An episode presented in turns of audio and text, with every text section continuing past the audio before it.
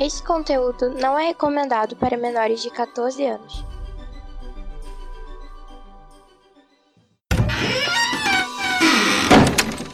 Bienvenue à Omega. Welcome to Omega. Bienvenido Omega. Omega ni yokoso. Irashai masu. Benvenuto in Omega. Benvingut all'Omega. Benvenuti su Omega. Welcome in the Omega. Bienvenido alla Omega. Benvingut all'Omega. Seja bem-vindo ao Omega!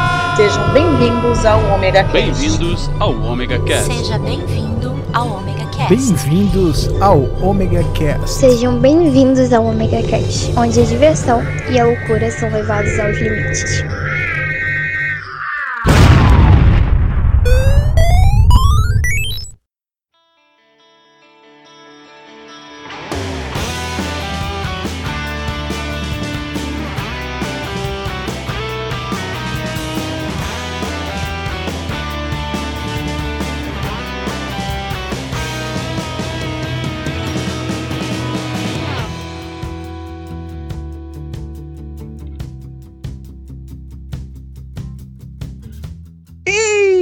Galera, começando mais um Omega Cast. Aqui é Cláudio Dragão Dourado, liberando os selos de poder, chamando um, um ser antigo, um ser ancestral, um ser que remete à luta contra heróis do passado, o Sr. Maverick. Antigos espíritos do mal, transformem esta forma linda e maravilhosa. E mais bonito ainda, eu, Maverick. Ah, como é bom ter autoestima, né? Finalmente. Isso é tudo uma- um fingimento da internet. É, para lutar contra este mal, este mal absurdo, temos nossas heroínas princesas de vários reinos encantados que matam dragões e espetam velhas múmias. Primeiramente, Liv Cat. Cara, eu tô na dúvida é, de como é que a Xirra grita, então eu não vou gritar nada é, e só vou falar oi pro pessoal. Oi, pessoal! E a nossa rainha guerreira, nossa salvadora da pátria, desse bando de retardado, Moon. Leia Organa, por favor.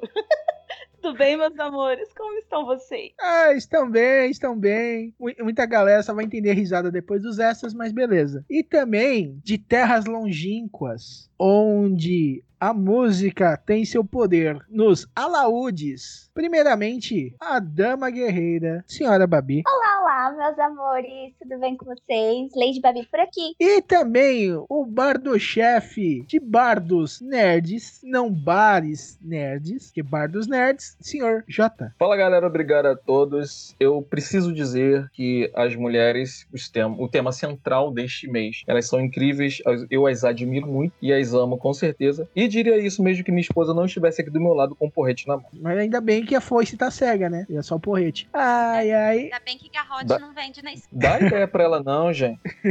E pra quem não viu o banner, não sacou qualquer do mês, não, não viu essa. Não, não interpretou essas apresentações, tu é burro pra caramba. A gente vai falar de heroínas nas mídias, cultura pop ou não tão pop, né, Lica? Né, Liv? É. Ei, por que eu, Lica? Como é porque eu assim? é que são duas mulheres bonitas, eu confundo vocês duas. Ah, bom.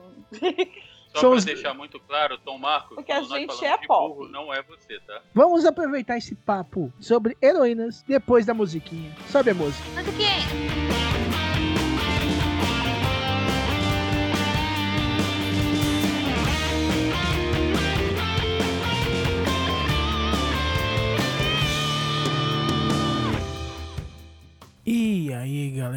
Recadinhos rápidos. Por favor, nessas épocas de pandemia, de vírus, de, de transmissão, se cuida, cuida das suas fa- famílias, dos seus familiares. Tenha uma, pratique sua fé de forma responsável. Tenha sua fé, mas pratique ela de forma responsável, inteligente. Ok? E não dê ouvidos a qualquer teoria da conspiração idiota que tem por aí. Não fica sendo imbecil na internet. Ok? Cuide de todo mundo. Alerte, cuide. Se precisar desistir de alguém, de alguém desiste. Também não, não vale a pena se estressar por todo mundo. E vocês tratem de se cuidar, porque eu não vou no velório de ninguém, hein? Já deixei avisado, ok? Então se cuidem, curta esse cast, hein?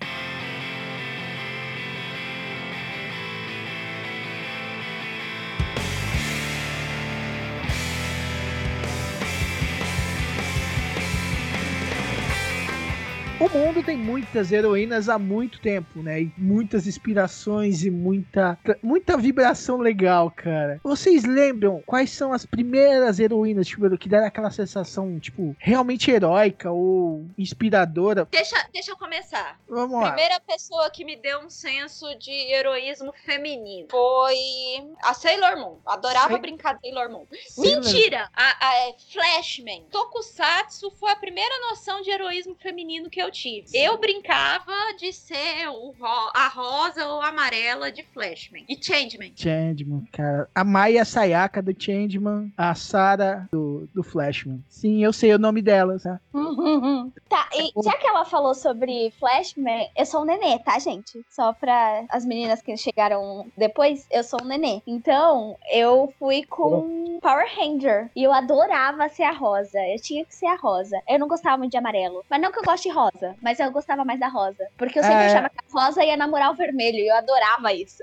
Exatamente. É, pensamento infantil que faz todo sentido, Ah. mas que é compartilhado por todas as meninas. E todos os meninos também, vamos, vamos ser sinceros. e a, a rosa dos, dos primeiros Power Rangers, a Kimberly, sim, eu sou retardado em saber o nome dela. Ah, mas Ah, eu mas a também sei o nome Kimberly, da todo mundo- Kimberly. é, todo todo mundo sabe o nome da A Kimberly. Kimberly todo mundo sabe quem é. Ah, tá, não, mas é. Você Ah, só não, é mas- retardada de lembrar o nome das meninas do Changeman. Eu tava Exato. vendo Changeman há duas semanas atrás e não lembra e não, não decorei os nomes. A Maya Sayaka, pô, é, é que eu sei lá, a cada cinco anos eu assisto Changeman, então. Mas assim, vou falar pra vocês. A minha favorita das Power Rangers rosa era a Jess, do Força do Tempo. Eu Cara, adorava Força ela. do Tempo era, a Força do Tempo foi o melhor Power Ranger. Muito obrigada, muito obrigada, porque eu acho também. Ó, ô, eu, eu vou falar que eu sou, sou Toku fã, eu, eu gosto de Power Rangers também, não sou dos Toku fã chato. Ela é muito, é muito igual a do, da versão original, diferente da Kimberly, que, que é diferente, bem diferente da, da original. E, cara, ela é basicamente pega o papel de líder, cara, do, do grupo, que geralmente é a função do vermelho. Sim, e eu ela, acho, eu acho que era por isso que eu gostava muito dela. e, tipo, tanto no, no Time Rangers quanto no Força do Tempo, essas personagens eram muito fortes, eram muito legais. Elas, eles, elas tipo assim, elas não só pegavam com mão de ferro, né? O. o não mão de ferro, vai. Elas eram as. Ela líder, líder nata. Não é, tipo, uma coisa que parecia forçada. Parecia mais natural ela ser a líder. Só pra completar isso também, ela tem também um arco muito bom e dramático, porque, tipo, o começo do, do Power Rangers Força do Tempo é quando eles estão lutando lá, dá ruim, e ela, o, o vermelho meio que morre. Morre, na verdade. O vermelho morre, ela é noiva do vermelho. E aí ela também tem um arco muito dramático, muito bom, que é quando ela viaja e tal, porque eles têm que viajar aí no tempo, e ela encontra o, o carinha que é a cara do, do vermelho também, e, tipo, é muito legal o arco dela, e ela sempre foi muito forte. Eu acho que era por isso que eu gostava tanto dela. E sempre gostei muito, muito mais dela do que de todas as outras rosas.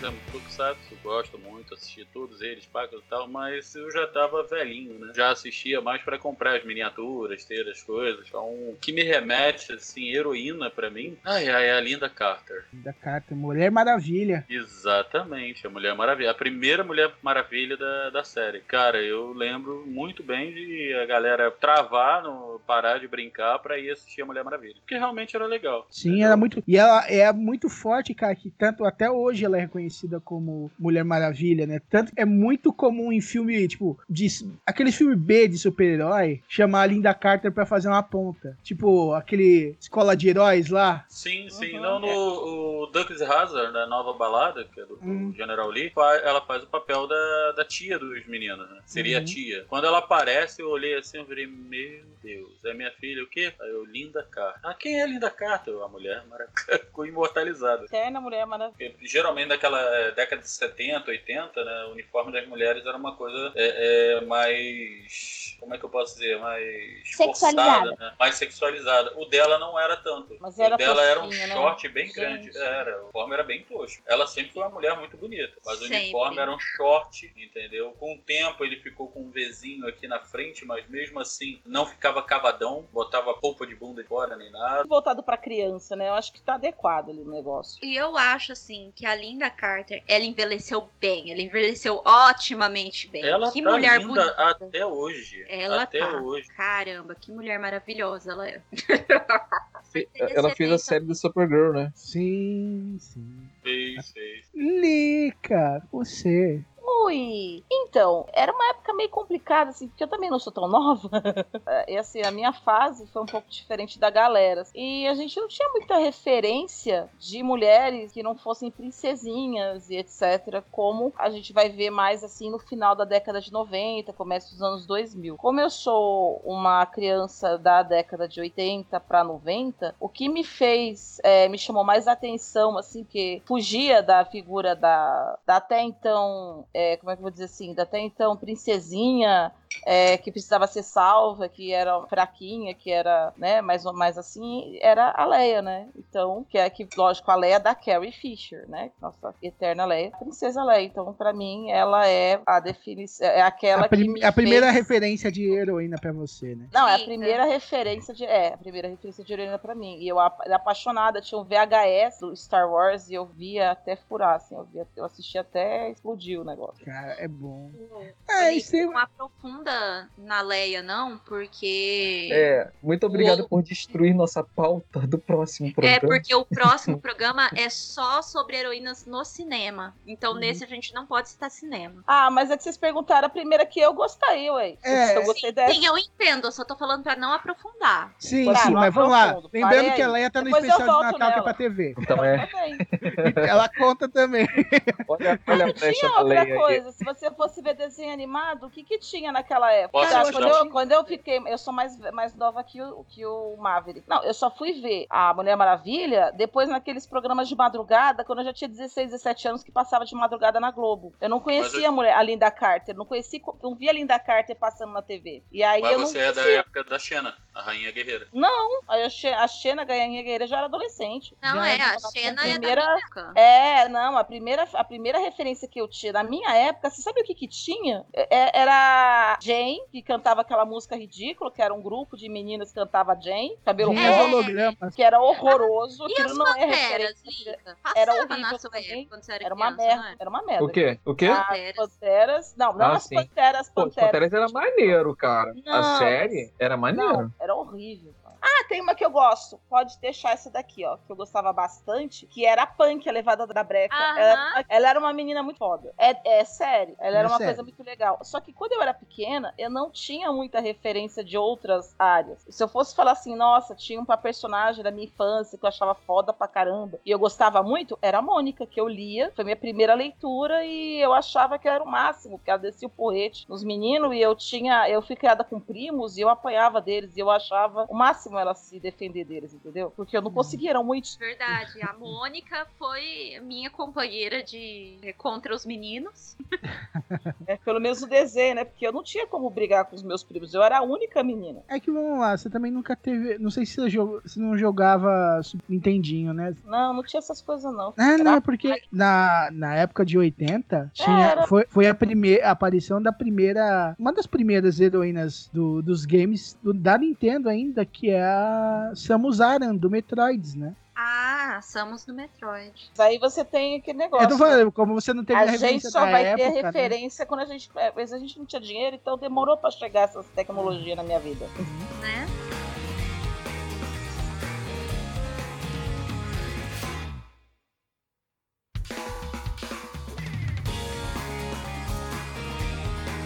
Você, Jota, qual é a sua primeira referência de heroína na TV? Na sua vida, basicamente, porque TV é o que a gente mais via quando era criança. Somos crianças da década de 80 e 90. Verdade. Cara, assim, é, eu não sei te dizer, não sei precisar qual foi a primeira. Tem algumas que marcaram a minha infância e que eram personagens que começaram a se destacar muito, eu acho. Pelo menos na, no meu ponto de vista, né? Naquela época eu assistia muito desenho. né? A gente ainda não tinha. A gente não tinha animes, né? Pelo menos eu me lembro de assistir animes aí na década de. Isso eu tô falando, pessoal situar na década de 80. É, tinha alguns, mas tipo assim, ninguém a gente, é, a gente é, falava que era anime, né? Isso, isso. E assim, um- eu lembro que um desenho que, que eu gostava muito, tanto. Porque assim, vamos dizer que naquela época as mulheres não eram é, retratadas é, como, é- como são hoje. Tinha pouquíssimas mulheres, elas tinham destaque nos desenhos, na cultura pop. Mas uma, das, uma mulher que eu gostava muito e tinha um certo destaque era a Chitara, do Thundercats.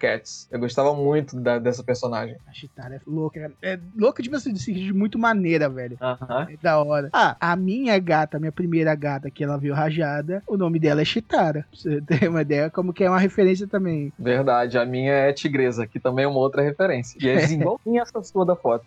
Eu tenho, uma, eu tenho uma depressão na minha vida. Eu queria muito ter acompanhado mais ah, os Thundercats. Mas como a televisão ela tinha esse problema de passar só desenho num horário, eu não conseguia assistir por causa da minha horário de aula. Aí eu, eu só comentava na rua, tudo, eu não sabia o que era, porque eu não conseguia ver. Ah, eu, eu também tive esse problema porque eu só estudei de manhã É, e os desenhos de passavam manhã. de manhã. Então eu só tinha o sábado pra acompanhar desenho. Sempre que passava, né? E, Passa- e Aliás, na cultura, geralmente à tarde era programa educativo, não tinha muito desenho na cultura à tarde. Às Ah. ve- é, a Record, que durante um tempo tinha programa infantil à tarde, antes da Ana Maria destruir tudo. E aí tinha desenho pra ver à tarde, tinha Tokusatsu pra ver.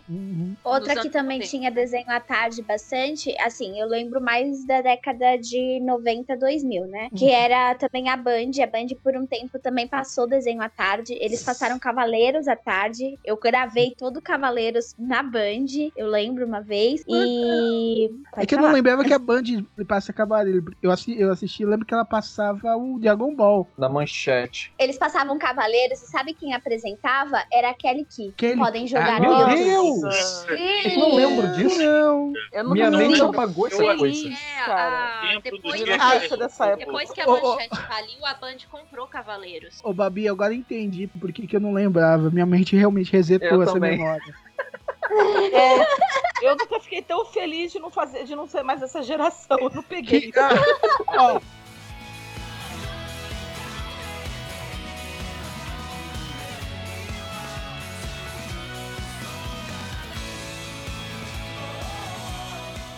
Ah, Pra gente que era criança nos anos 90, eu era criança nos anos 90, as apresentadoras infantil, elas não deixavam. Elas também eram uma forma de herói. É a representatividade. Você tinha a Angélica, Xuxa. a Eliana, a Xuxa, deixa eu ver quem Vovó mais. A. A. Jaqueline, não esqueçam A da Ja- Jaqueline. a Jaqueline. Ela era maravilhosa, era a minha, era a minha favorita, só queria dizer. É, a Jaqueline substituiu muito bem a Eliana, porque aquela risada da Eliana até hoje me irrita. Tinha a menina do Playstation. Fala a Raíssa, mas a Raíssa, ela já é mais pra essa geração dos anos 2000, né? uhum. É. Mas, Assim, pra quem viveu anos 90, o estilo de apresentador infantil, a base é Xuxa, Angélica, Mara, Eliana e Jaqueline. É, comecinho dos anos 2000 tinha a Kira, né, do Band Kids. Tinha a Também. Kira do Band Kids, mas ela, tipo, ela era uma representação mais forçada, porque ela é como se fosse uma heroína de desenho. Sim. Agora, as outras apresentadoras, não, elas tinham uma coisa diferente. A Uhum. Kira era um, um personagem mais feio. Era mais É. interpretado, né? Não era. É Não parecia ser ela Apesar, mesmas. apesar do que a gente nunca se tocou disso quando era criança, mas a Xuxa era, ela era uma alienígena. Ah, é, ela vinha na nave, né? Essa é verdade. É, eu vou, vou revelar uma coisa aqui. O resto do universo que não me odeia vai começar a odiar. Eu Você nunca gostei da Xuxa. Eu, eu odiava a Xuxa. Eu te entendo. Eu odiava a Xuxa, velho. Eu não sei, eu tinha uma raiva não. da Xuxa. Não que eu odiasse a Xuxa. Eu nunca odiei a Xuxa. Só não com os olhos que todo mundo viu. Via com outros olhos. Nossa, eu, eu gostava da Xuxa, mas eu passei a não gostar depois que eu cresci um pouco, cara. Eu vi que bosta, cara. Por que gostava disso? Mas aí quando eu era criança, eu realmente tomava café da manhã com a Xuxa. Ah, não, eu detestava a Então, Xuxa. Mas Eu assistia era, como eu disse, enquanto vocês eram bons, boas crianças e adolescentes aí na década de 90, eu era um nenê. E aí eu tinha medo da Xuxa, porque tinha se espalhado, é verdade, tinha se espalhado aquela doideira de que a Xuxa tinha pacto com o diabo, e aí eu ti- morria de medo da Xuxa. Vocês não tinham ideia de como eu tinha medo.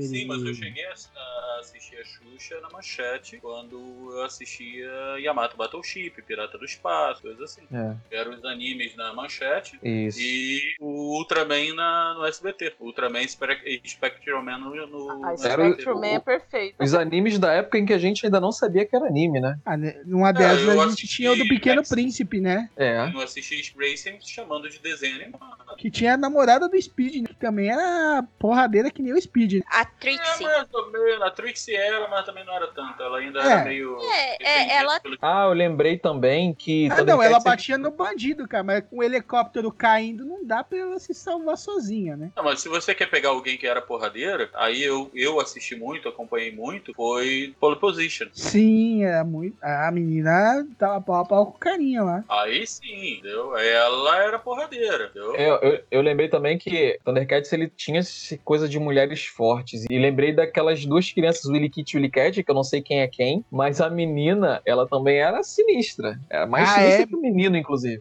Mano, ela, ela brigar com todo mundo, velho. A gente foi pra agora as, as personagens barraqueiras? Foi isso? é, quase.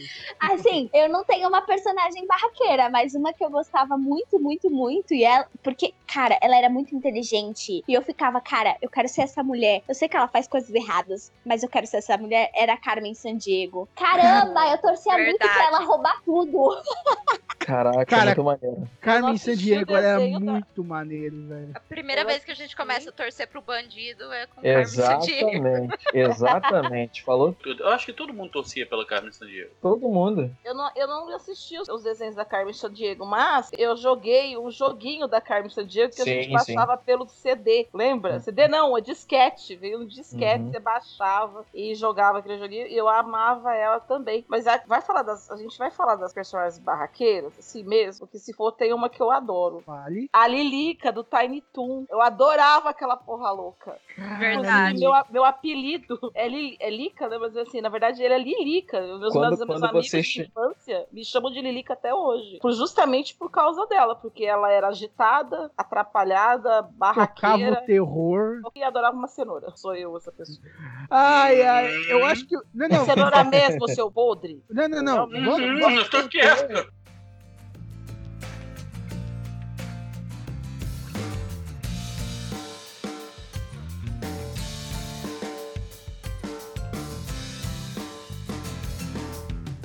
Entrando numa fase mais sombria, assim. A minha referência era Vampira. Vampira. Pô, tinha de- Eu lembro bastante Pô, eu achava, eu achava a vampira tão depressiva, coitada. Depressiva, Eu- na, minha total. fase, na minha fase emo era uma personagem que eu gostava. Do Mas X-Men é- Evolution. Mas aí é você isso tá que eu falando- é, ia você falar. tá Você é mais isso. X-Men Evolution. Eu É. tô falando do X-Men antigo mesmo. X-Men Raiz, que X-Men quando era eu bom. Quando era bom.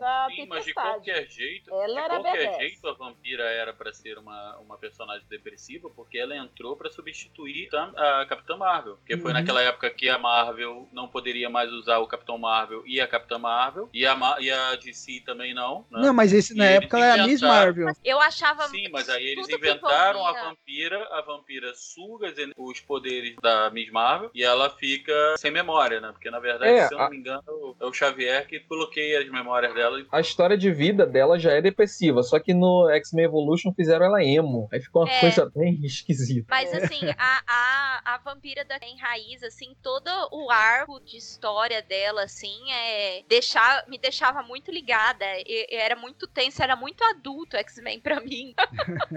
e eu É. gostava. Eu gostava da Jean Grey e, e da, e da Aurora, como é que chama? A A Tempestade. Tempestade. Cara, eu odeio a Nossa. Jean. Eu odeio a Jean até Não, hoje. a, Eu a odeio Jean é odiável. Mas a, a Tempestade, ela é uma- era uma personagem de uma representatividade enorme. É uma personagem, ela era negra e ela se tornou líder dos X-Men, extremamente é, poderosa. Ela é- eu acho que muitas mulheres se identificavam com a Tempestade. A Aurora é sensacional, a- pessoal. A, a E ela- personagem da Tempestade, ela sempre evocava minha mãe, sabe? Eu não sei Ah, porque, na é. minha cabeça, Ai, a minha sim. mãe e a Tempestade é a mesma coisa. Zé Mas Isso é a história de quem quer ganhar um celular novo, hein? É, Eu também acho. é, Ou, ou- Ah, ou é eu- porque ela fazia tempestade em copo d'água. Meu Na Deus! verdade, Meu. Deus, a gente tá com o Fala modo mal da minha do mãe, só a ligado, que é né? Agora vocês querem ver, vocês querem ver uma, uma, uma heroína que eu acho sensacional. E é de desenho que não é tão antigo assim, não, mas eu acompanhei. É uma comédia, mas é a Lila do Futurama. Uhum. É, Ela é uma personagem feminina e é feminina, apesar de ser uma cíclope, paco e tal. Ela é feminina e é muito forte. ela faz que ela dá na telha dela. É. É, você vê que ela, ela tem bom senso, ela é uma capitã durona, mas ela não deixa de ser feminina. Verdade. A Lila é a única porradeira dentro do, do grupo Planet, do Planet Express, Assim, né? É, É. Na, na verdade, é ela que dá porrada, não é os caras. É, não, não, na o- verdade, ela que faz mais sentido dentro da nossa realidade do que os outros, né? É. A maior parte do tempo.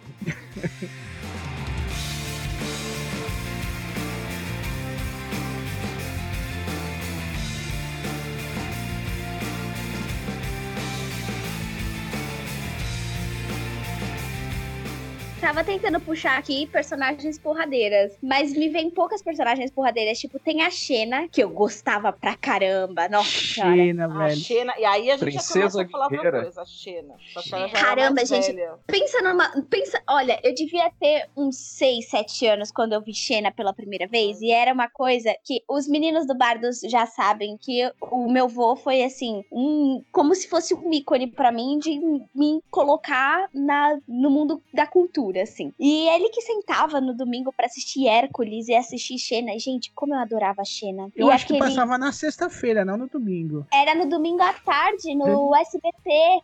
Ela, é. ela já passou na sexta-feira, Cláudia. Mentira. Depois ela foi pro. Domingo de manhã. Era domingo de manhã no SBT que eu Isso, via. era domingo Ela de manhã. amanhã. Mas o, É. a Record comprou também e exibiu em fim de tarde também. É que, é que fora a série tinha os filmes, né? É, eu não Nossa, quero sim. desvirtuar, eu não quero desvirtuar o momento, mas eu preciso comentar que a Xena foi símbolo sexual de muito marmanjo por aí. Sim.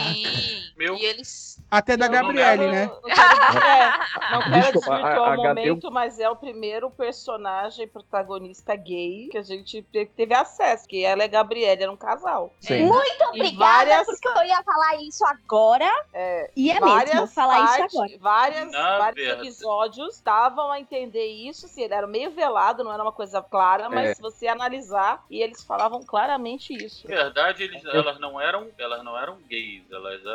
bissexuais. E elas, o- a Xena deixava isso bem claro. Sim. É, mas E- a Gabriele não, esse era um sofrimento pra ela. Não, não, a Xena é da Bia. E A esse Gabriele- envolvimento, esse envolvimento delas duas só fazia aumentar a tara dos homens por ela. Infelizmente. Mas é, é, é bem engraçado falar isso, porque, como eu falei, eu tinha meus 6, 7 anos ali quando eu vi Xena. E o meu, o meu chip era o crossover entre Xena e Hércules. Era maravilhoso. Mas, Exatamente. gente, o coração ia mil, assim, ó, quando eu via coisas mais assim da, da Xena com a Gabriele, que eu falava, eu não sei se elas são tão amigas.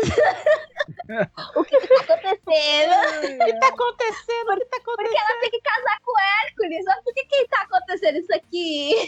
Gente, eu, eu, eu era muito inocente, eu não via nada disso aí. Só quando eu virei adolescente no colegial é que eu comecei a, a descobrir essas coisas. É, é que eu já era adolescente quando começou a passar pra mim a Xena, né? Eu- Bom, pra Eu mim eu tava- era pré-adolescente. Tá? Eu- porque eu, eu, eu falei de sexta-feira porque eu lembro que quase toda sexta-feira, não, na verdade toda sexta-feira, em casa se fazia E a gente, Sem eu azeitona, sentava. por favor. E eu, cara, eu sentava com um pratinho de empada assistindo Hércules e Xena. Toda sexta-feira à noite. Cara, aí você pergunta por que, que a criança tem esse tamanho, né? Ele passa as sexta-feiras da infância com um prato de um salgado que é feito de gordura com farinha.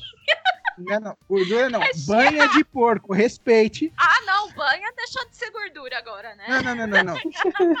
Não vamos, redu Gourmetizaram. não vamos reduzir a, a saborosíssima banha de porco ao nível só de gordura. Não, É uma. não, não rebaixe a, a banha de porco ao nível da gordura hidrogenada. É. Então, Banha de porco é vida. E acaba com a sua.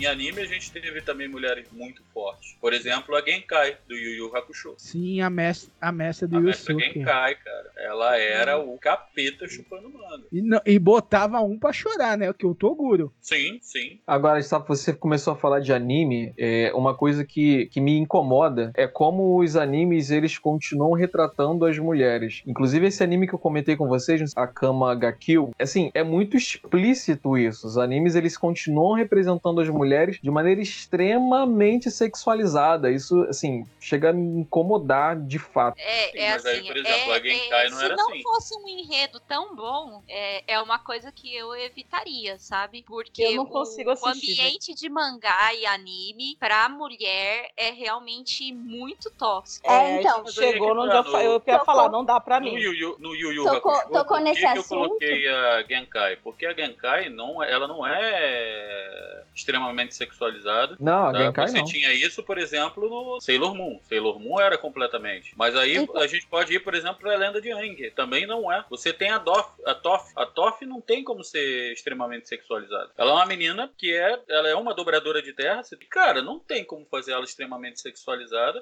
É. Porque ela Nem- é pedra pura. A questão do anime é muito forte, assim, pra mim, porque eu gosto de alguns animes, e aí é aquela coisa de uma mão na consciência e outra no controle. Porque, por exemplo, na Natsu no Taizai, eu gosto muito desse anime. A Merlin é muito topzera, sabe? Merlin maravilhosa pra mim. Só que aí, eles colocam umas roupas que eu fico tipo, por que, gente? Não precisa disso. Isso daí é shonen. É, são animes, mangás, tudo mais, voltado pro público adolescente masculino. O que não justifica. O que não justifica. Mas mesmo assim. Não, o- não, não, não, não, não, não, não. Essa é a idade mais punheteira que você tem, cara. Não, tudo Como bem, não mas-? Tudo aí, bem. que É o você que mais pega vende. um seinen. Aí quando você pega seinen, o que, que você tem? Você tem adolescente sem roupa. Para um público masculino mais velho.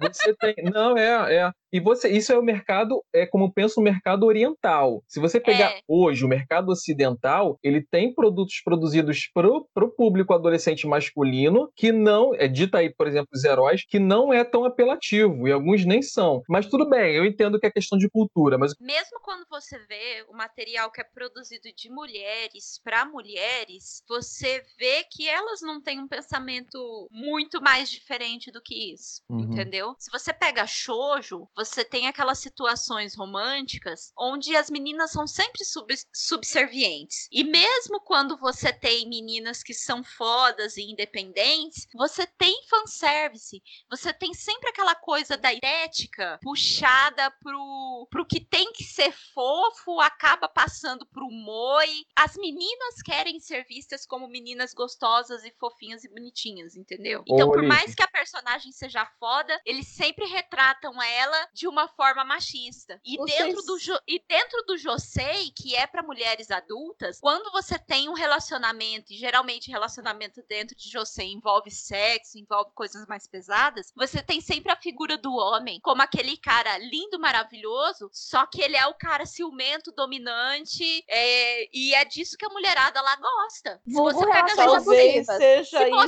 isso que pega- a sociedade impõe e elas não percebam. É, acaba Se se- é meio que o dorama sul-coreano, talvez. É, Ai, se você sim. pega chinês, é absurdo as webtoons chinesas, porque basicamente 90% delas começam com a mina que ficou bêbada e foi estuprada ou dormiu com o cara por engano. E aí ela fica grávida e acaba casando com ele, porque na cabeça dele, se ela tá carregando o filho dele, ele ela é obrigada a casar com ele. E não, tem umas situações assim muito absurdas. Só que assim, não é bom a gente continuar falando disso, porque como a gente não é oriental, é, falar de outra cultura sem ter conhecimento de todo o contexto acaba pegando mal pra gente. Mas, ô, Olivia, é, não justificando, mas se a gente, tem, se a gente olhar para trás, a gente consegue perceber que há 10 anos para trás, cultura ocidental, ela também era assim. Se você pegar HQ, você vai ver um monte de, de personagens que as mulheres elas são expostas assim. Inclusive as poses. Ainda tem. É, o que acontece é que isso está diminuindo na cultura ocidental, mas na cultura oriental a gente não vê isso claramente sendo feito. A cultura oriental continua da mesma forma que era a ocidental há 10, 20 anos. Cara, Sabe enquanto é um tiver exemplo? dando dinheiro, não vai mudar, entendeu? Um exemplo muito foda de não subserviência feminina dentro de HQ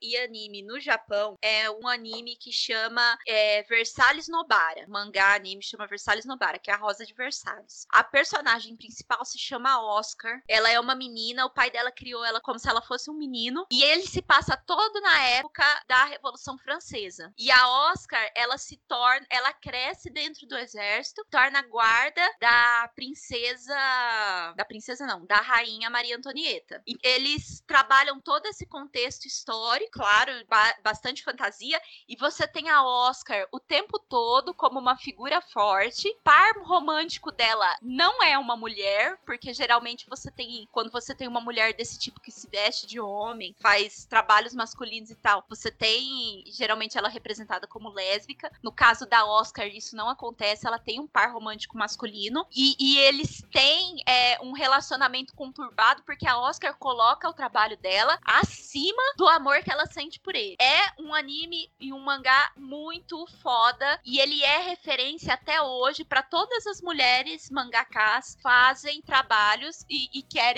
fazer alguma coisa que podere mulheres no Japão. Versalhes Nobara é referência, inclusive deu origem a outra referência que é Utena, só que aí na personagem da Utena você já tem uma bissexual. Você tava falando sobre esse, que aliás, eu vou procurar já agora para poder assistir e ler.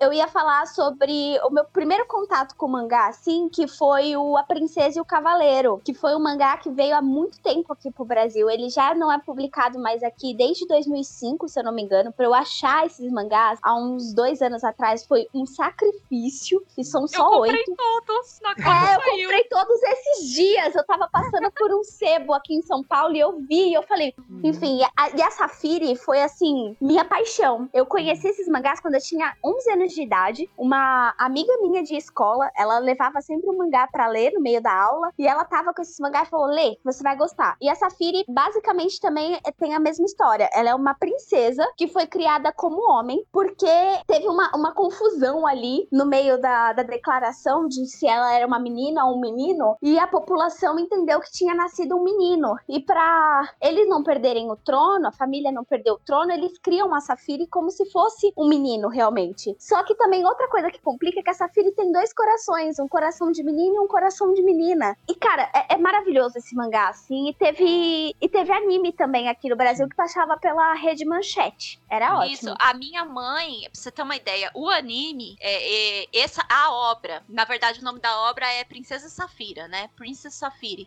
Ela é do Osamu Tezuka, que é considerado o deus do mangá no Japão. Sim. E ela é dos anos 70. O anime, ele passou há muitos, muitos anos no Brasil, porque a minha mãe assistiu, minha mãe falava pra mim que gostava, e quando saiu o mangá no Brasil, a primeira coisa que eu fui fazer foi comprar. É, Princesa e o Cavaleiro, né? Como veio pra cá, é, é que nem Astro Boy. Vira e mexe tem uma versão nova. É, bom, Cara, é to- dias- Toda obra do Tezuka é assim, né? É, esses dias a gente teve uma versão nova de Dororo, né? Uhum, sim. Ah, tudo do Tezuka é assim.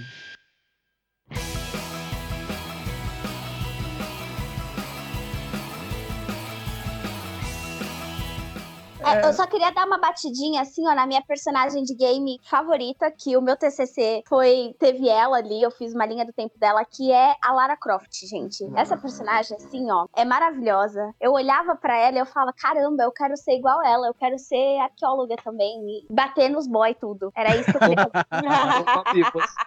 Latido em um- tigre, né? Você que fez um TCC sobre isso. A gente pode dizer que Lara Croft é a primeira personagem feminina de game, personagem protagonista forte? Não, porque eu falei da Samus, né? É, as- se você pode considerar a Samus muito mais foda que a Lara, porque a Samus não foi sexualizada desde o começo. É. Porque era pixel, né, o negócio. Não dava pra fazer muita coisa ali. Dava. Primeiro, O Atari provou que dava muito, velho. Dava, dava. Nossa, é verdade. Retiro o que eu disse. X-Men te prova isso muito forte. né, tem sempre um jeito de você deixar as coisas pervertidas. Se eu Ah, não me é engano, quando a Samus veio, a, a molecada, como jogava aqui no Brasil, não sabia inglês nem japonês, jogava Metroid, mas não sabia que a Samus era mulher. Cara, vamos lá. eu- Era o tudo meu- muito bem feito, né? Naquela naquela época não dá pra entender nada, não dá pra ver nada. Ah, beleza. É que dependendo, tipo assim, de como que eu jogou, como que ele prestou atenção no negócio, porque no o Super Metroid, dá, tipo assim, você via no começo que ela é uma mulher. né? Sim, mas eu falo o primeiro Metroid. O primeiro mesmo. Metroid não. O primeiro Então, Metroid não. quem jogava o primeiro Metroid das crianças não sabia que a Samus era mulher. Na verdade, só é revelado no final, quando ela precisava tirar a roupa, né? Ela ficava no traje espacial. Ah, então... Peraí, peraí. Aquela, aquele bonequinho de Metroid era, é mulher? É, sempre foi. Por favor, coloca aqui. Eu tô descobrindo isso agora. Eu joguei pra caramba. Sério? Então, mas eu acho que a gente também não pode falar que a Lara Croft foi uma das, foi a primeira, porque também teve baioneta antes de Lara Croft, não teve? É, Não, e você baioneta... tem não, não, não. a- Baioneta foi depois. né? depois. E você Baioneta tem a foi- Chun-Li, a Kitana. É, tem as, as personagens não só do Mortal Kombat, pra falar como a, como as, a personagem Street do Fighter. Street Fighter, né, que é a Chun-Li, que sempre a tinha os, também. tinha Sempre mas os meninos aí- aquele negócio de trás pra ver se via a calcinha dela.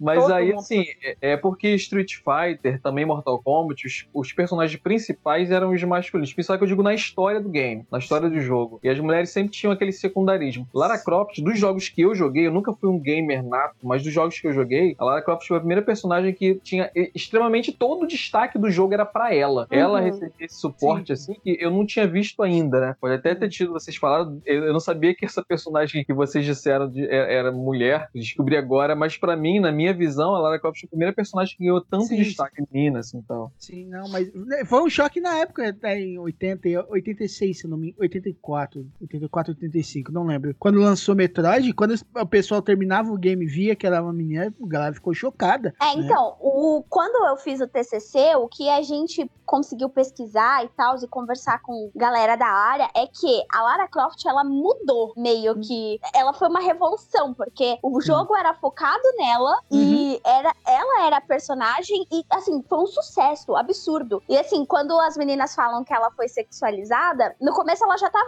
Ela já era sexualizada, mas no segundo, quando eles viram que ela explodiu no mercado de uma forma absurda, foi a do segundo, foi do segundo pra frente que assim, ó, o negócio desandou de uma forma sem fim totalmente. Ela Mas- ganhou peitos do descomunal, roupa mais curta. É, Não, é-.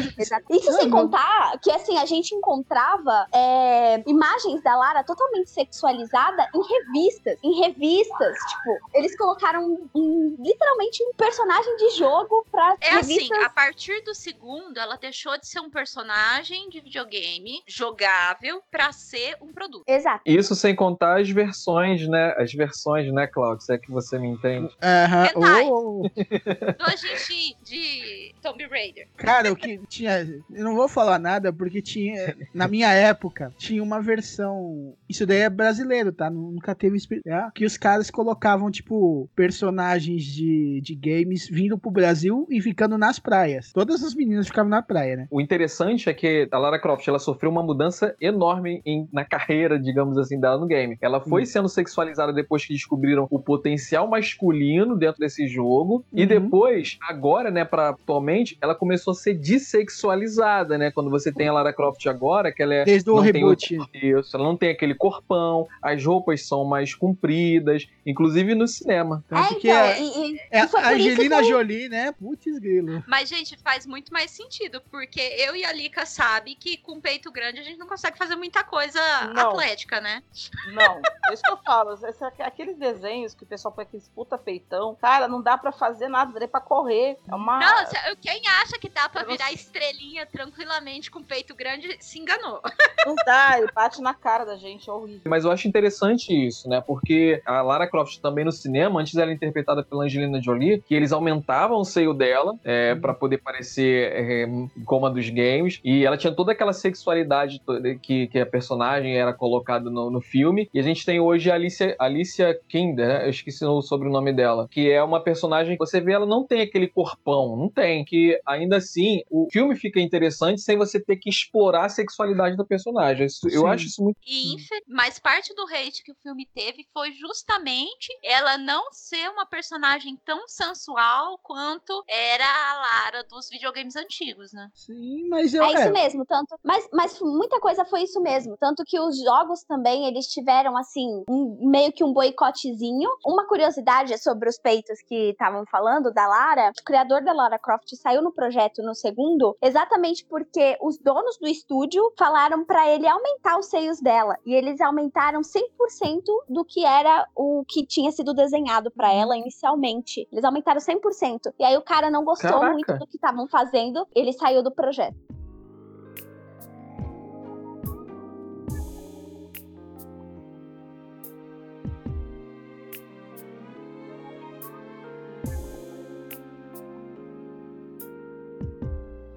Mas, mas falando sobre personagens que lutam, tem uma mulher também que pra mim é um grande destaque no tema desse programa, né? Que são as mulheres e tal. Pra mim, a mulher que é um grande destaque é a Lagertha. Lagertha é a Lagertha de Vikings. Vikings, eu não assisti Vikings ainda. Seja, ninguém. Ela, ela, ela realmente dá um impacto muito grande, assim, ó, quando você vê ela. Eu não assisti Vikings, mas eu assisto espo- eh, episódios esporádicos porque o Fafá. Olha o Fafá entrando no podcast. Porque o Fafá assiste Vikings. E aí, de vez em quando, estou lá, ele está assistindo, e aí eu olho a, La- a Lagertha. Ela realmente ela é um mulherão, assim, ó, que chega a arrepia o bracinho, assim. Eu falo, olha, gente, um dia É. serei uma mulher. Só pra eu, assim, eu- resumindo muito brevemente a importância de, de- da Lagertha, ela é, começou na série como a esposa do personagem principal. Ela era simplesmente a mulher dele. Só que em um dado momento, ele morre. né? A cultura que a gente conhece, a, a cultura anglo-saxônica, a cultura dos outros povos, quando o homem morre, quem é o rei geralmente é o filho né, do, do rei. Mas na cultura viking, não. Quando o homem morre, a esposa assume, é, costuma assumir e tal. E aí a Lagertha assume o reino, ela se torna uma rainha, assim, amada por eles, uma rainha extremamente forte, que traz muitas mudanças, e ela chega, assim, matando os inimigos e tal, e ela se torna uma mulher muito poderosa. É muito interessante vocês verem o crescimento dela na série. Eu super indico para as mulheres de plantão. Ah, sim. Ai, é, então, agora eu já entendi porque tanta mulher gosta da série. Ela- Olha ela é incrível. maravilhosos. Bom,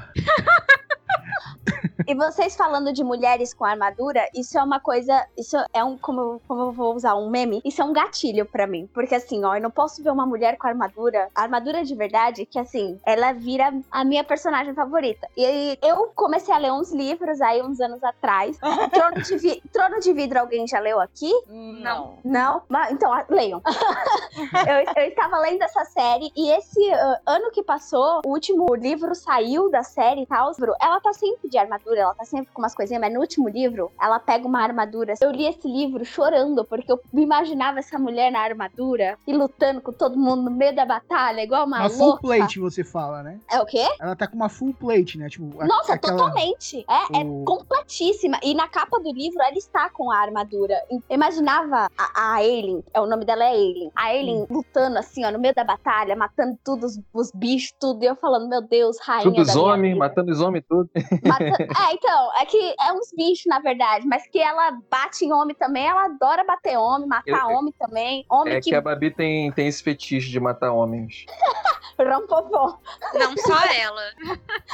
Mas, ó, já que vocês estão falando de, de caíram pro ramo literário, também tem uma personagem muito interessante. Não sei se vocês já ouviram falar, conhecem esse livro. A personagem se chama Anarina, do Fantástico Paradoxo de Ouro Fundo. É uma personagem que... É uma personagem que é uma garota, e ela é uma garota forte num grupo que tem mais dois garotos, e ela se torna a líder do grupo, e ela que leva os homens ou pra, pra, pro bem ou pro mal, é ela que tá sempre na frente. Então, assim, é muito interessante esse livro, eu super indico. É, a Babi, eu pensei que a Babi ia falar, mas eu tô falando desse livro porque é meu livro. Tô fazendo só um leve merchan aqui que ninguém percebeu.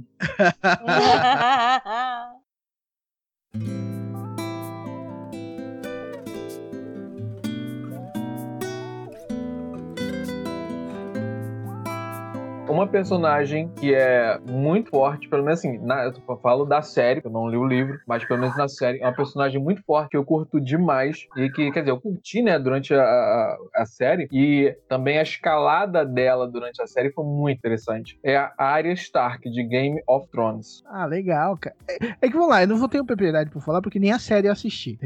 Eu sou Você morre, totalmente. Ô, ô Jota, você, me- você me convida pra um, pra um podcast onde a pessoa nem assistiu Game of Thrones, é isso mesmo? Desculpa, Babi, desculpa, Ah, sinceramente. tá, eu não gente. esperava isso do Cláudio. Ó, to- é, todas as pessoas têm que ter seus, suas falhas de caráter. Eu tenho várias, mas. Temos alguns esqueletos no armário, entendeu? É tipo assim, a gente tem algum caráter no meio das falhas, serve assim?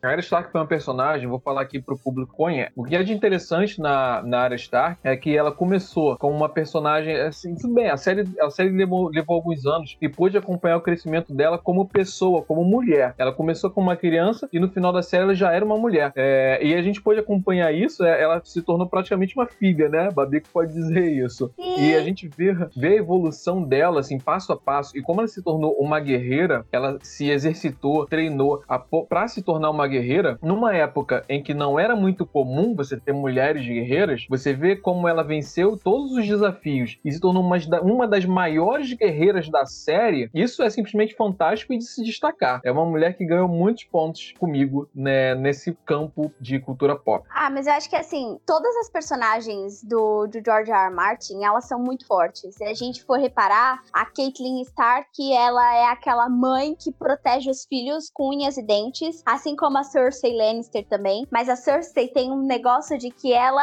é estritamente política e joga o jogo muito bem. A, a Caitlyn é mais, ah, é, meus filhos ninguém mexe, mas a, a, a Cersei é uma mistura de é, meus filhos ninguém mexe e eu quero poder pra mim. E aí você também tem a Marjorie, que é ah, assim, maravilhosa, assim, essa, essa outra personagem. A Daenerys e até a Sansa, gente. Até a Sansa tem, tem um crescimento que eu falo, ok, moça, tudo bem.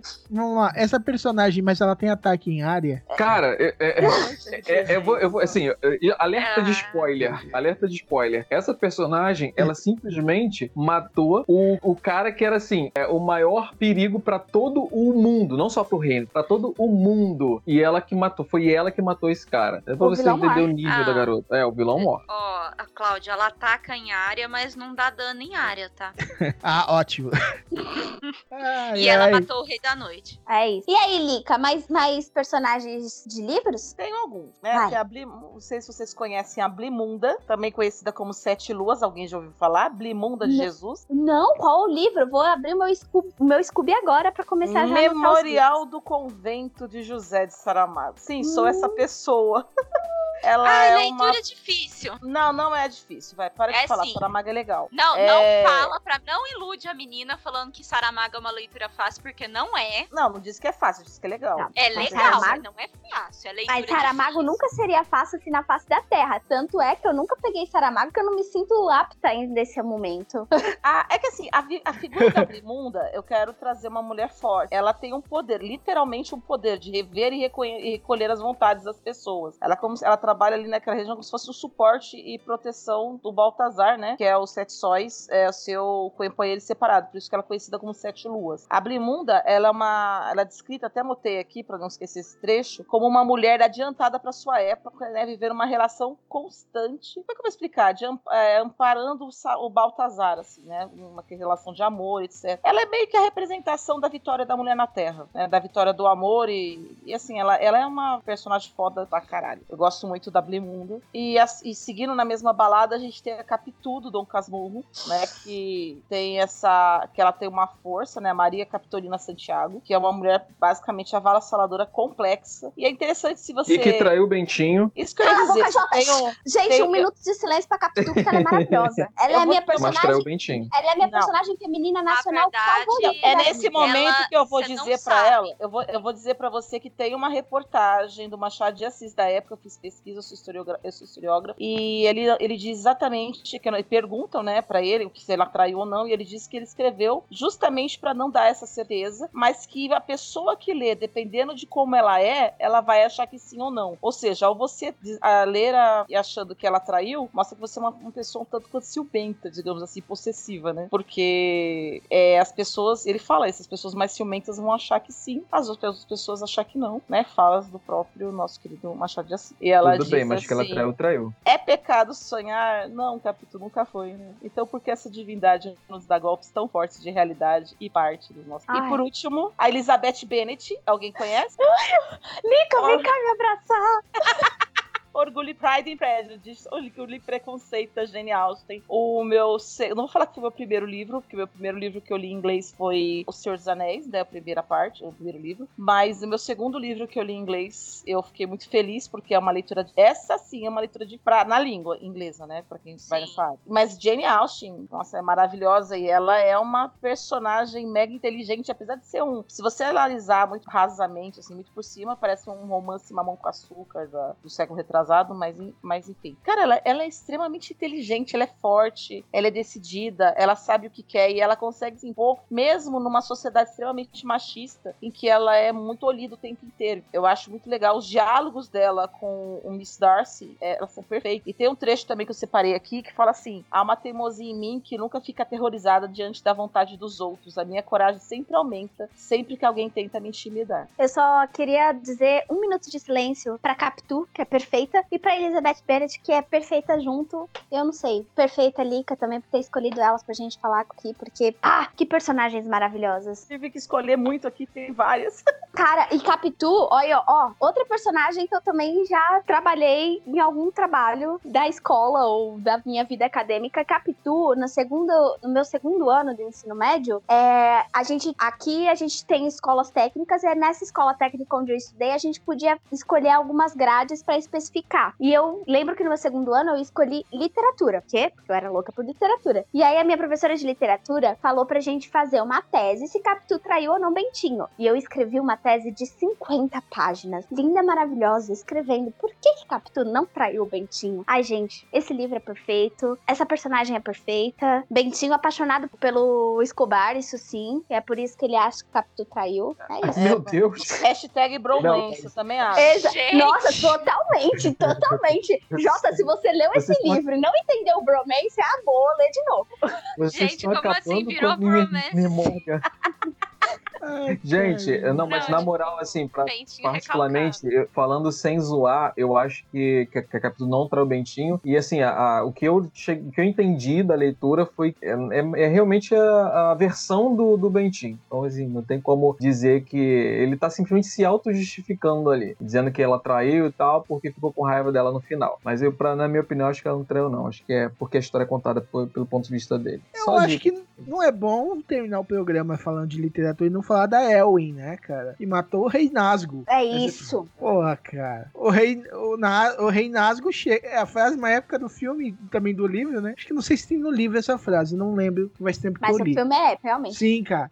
O, o rei dos Nasgo chega. Nenhum homem pode me matar. Ela. Eu não sou um homem. Pá! Pá! É perfeito. Ah, ferrou. E, Cara, isso daí foi genial. E ela é a guerreira, se escondeu no meio do exército pra matar orc, cara. Que- Eu Só acho que é faltou- um pouco chupado da, de uma, daquela, do plot twist do, do Shakespeare, né? Que você tem lá o. é, nenhum homem nascido de mulher pode me matar. E ah, eu não fui nascido de mulher porque minha mãe morreu e me arrancaram o direito dela e pá, mata do mesmo jeito. Hum. Mas eu concordo. Sim, é o mesmo plot. Eles só fizeram. Sabe aquele copia, É. mas não faz igual? Ô, É a Oli, mesma Tolkien, um autor inglês, é bobear, ele vai realmente se inspirar em Shakespeare. Mas é Hum. claro, é Tolkien, então. É meio que chupado ali do negócio, mas é perfeito. É, é aquela coisa assim, devido a- ao meio, não tem como ele fugir disso.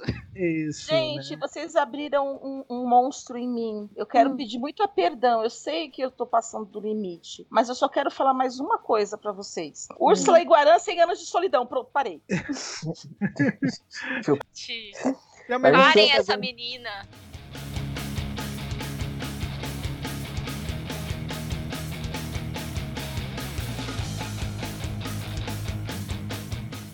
Tá, sem citar Galadriel, vamos encerrando mais este Omega Cast. muito obrigado, Lica. Muito obrigado, Liv. Muito obrigado, Babi. Muito obrigado, Jota. E obrigado, Maverick, que caiu e você não tá aqui. Peraí. Mas faltou, Obrigado, nada, fez mais que obrigação. mulheres no cinema. Não faltou, porque quem ouviu isso daqui é a parte 1. Onde que a gente vai ouvir a parte 2, Jota? Ah, a parte 2 vocês ouvirão no Bar do Nerds. Bar do Nerds, a gente vai falar sobre mulheres no cinema. Então vai ficar o programa inteiro falando sobre as mulheres no cinema, nesse collab maravilhoso que estamos fazendo com o Omega Cast. Ai, a hashtag adorei. Nossa joint venture. Collab. jo- Cara, um termo bem bom bobo, né? Joint Venture. Não, ele não fala Sword Art, Sword Art Online, mas fala Joint Venture. Cara, eu trabalhei numa empresa que era Joint Venture. Let's speak Ou seja, você Com teve uns 5 Microsoft. anos pra treinar, né? Sim.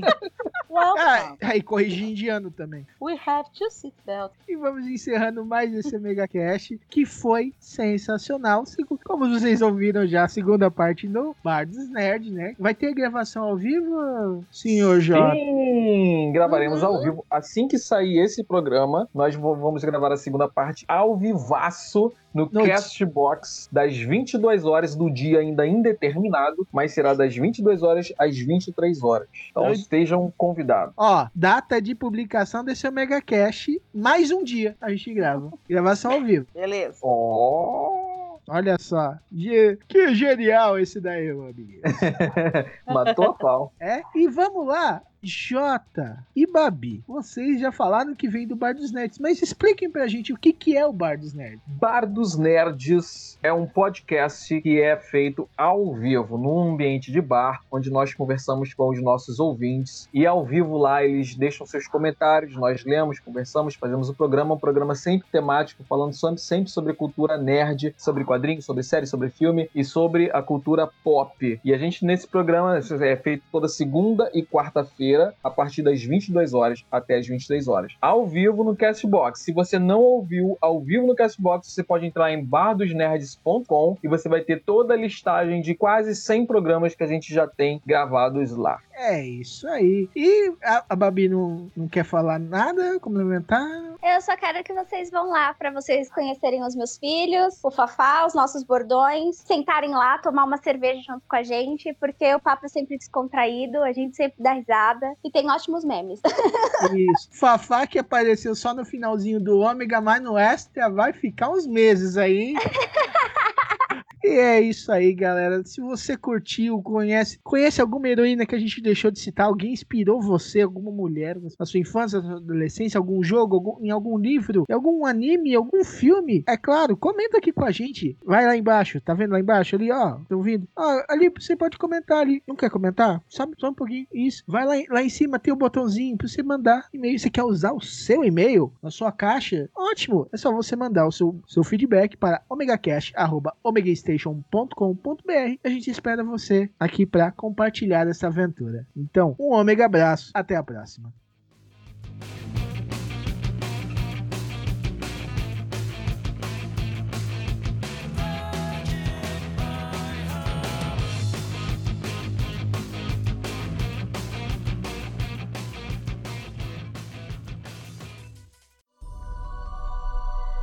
Este podcast é uma produção do omegastation.com.br.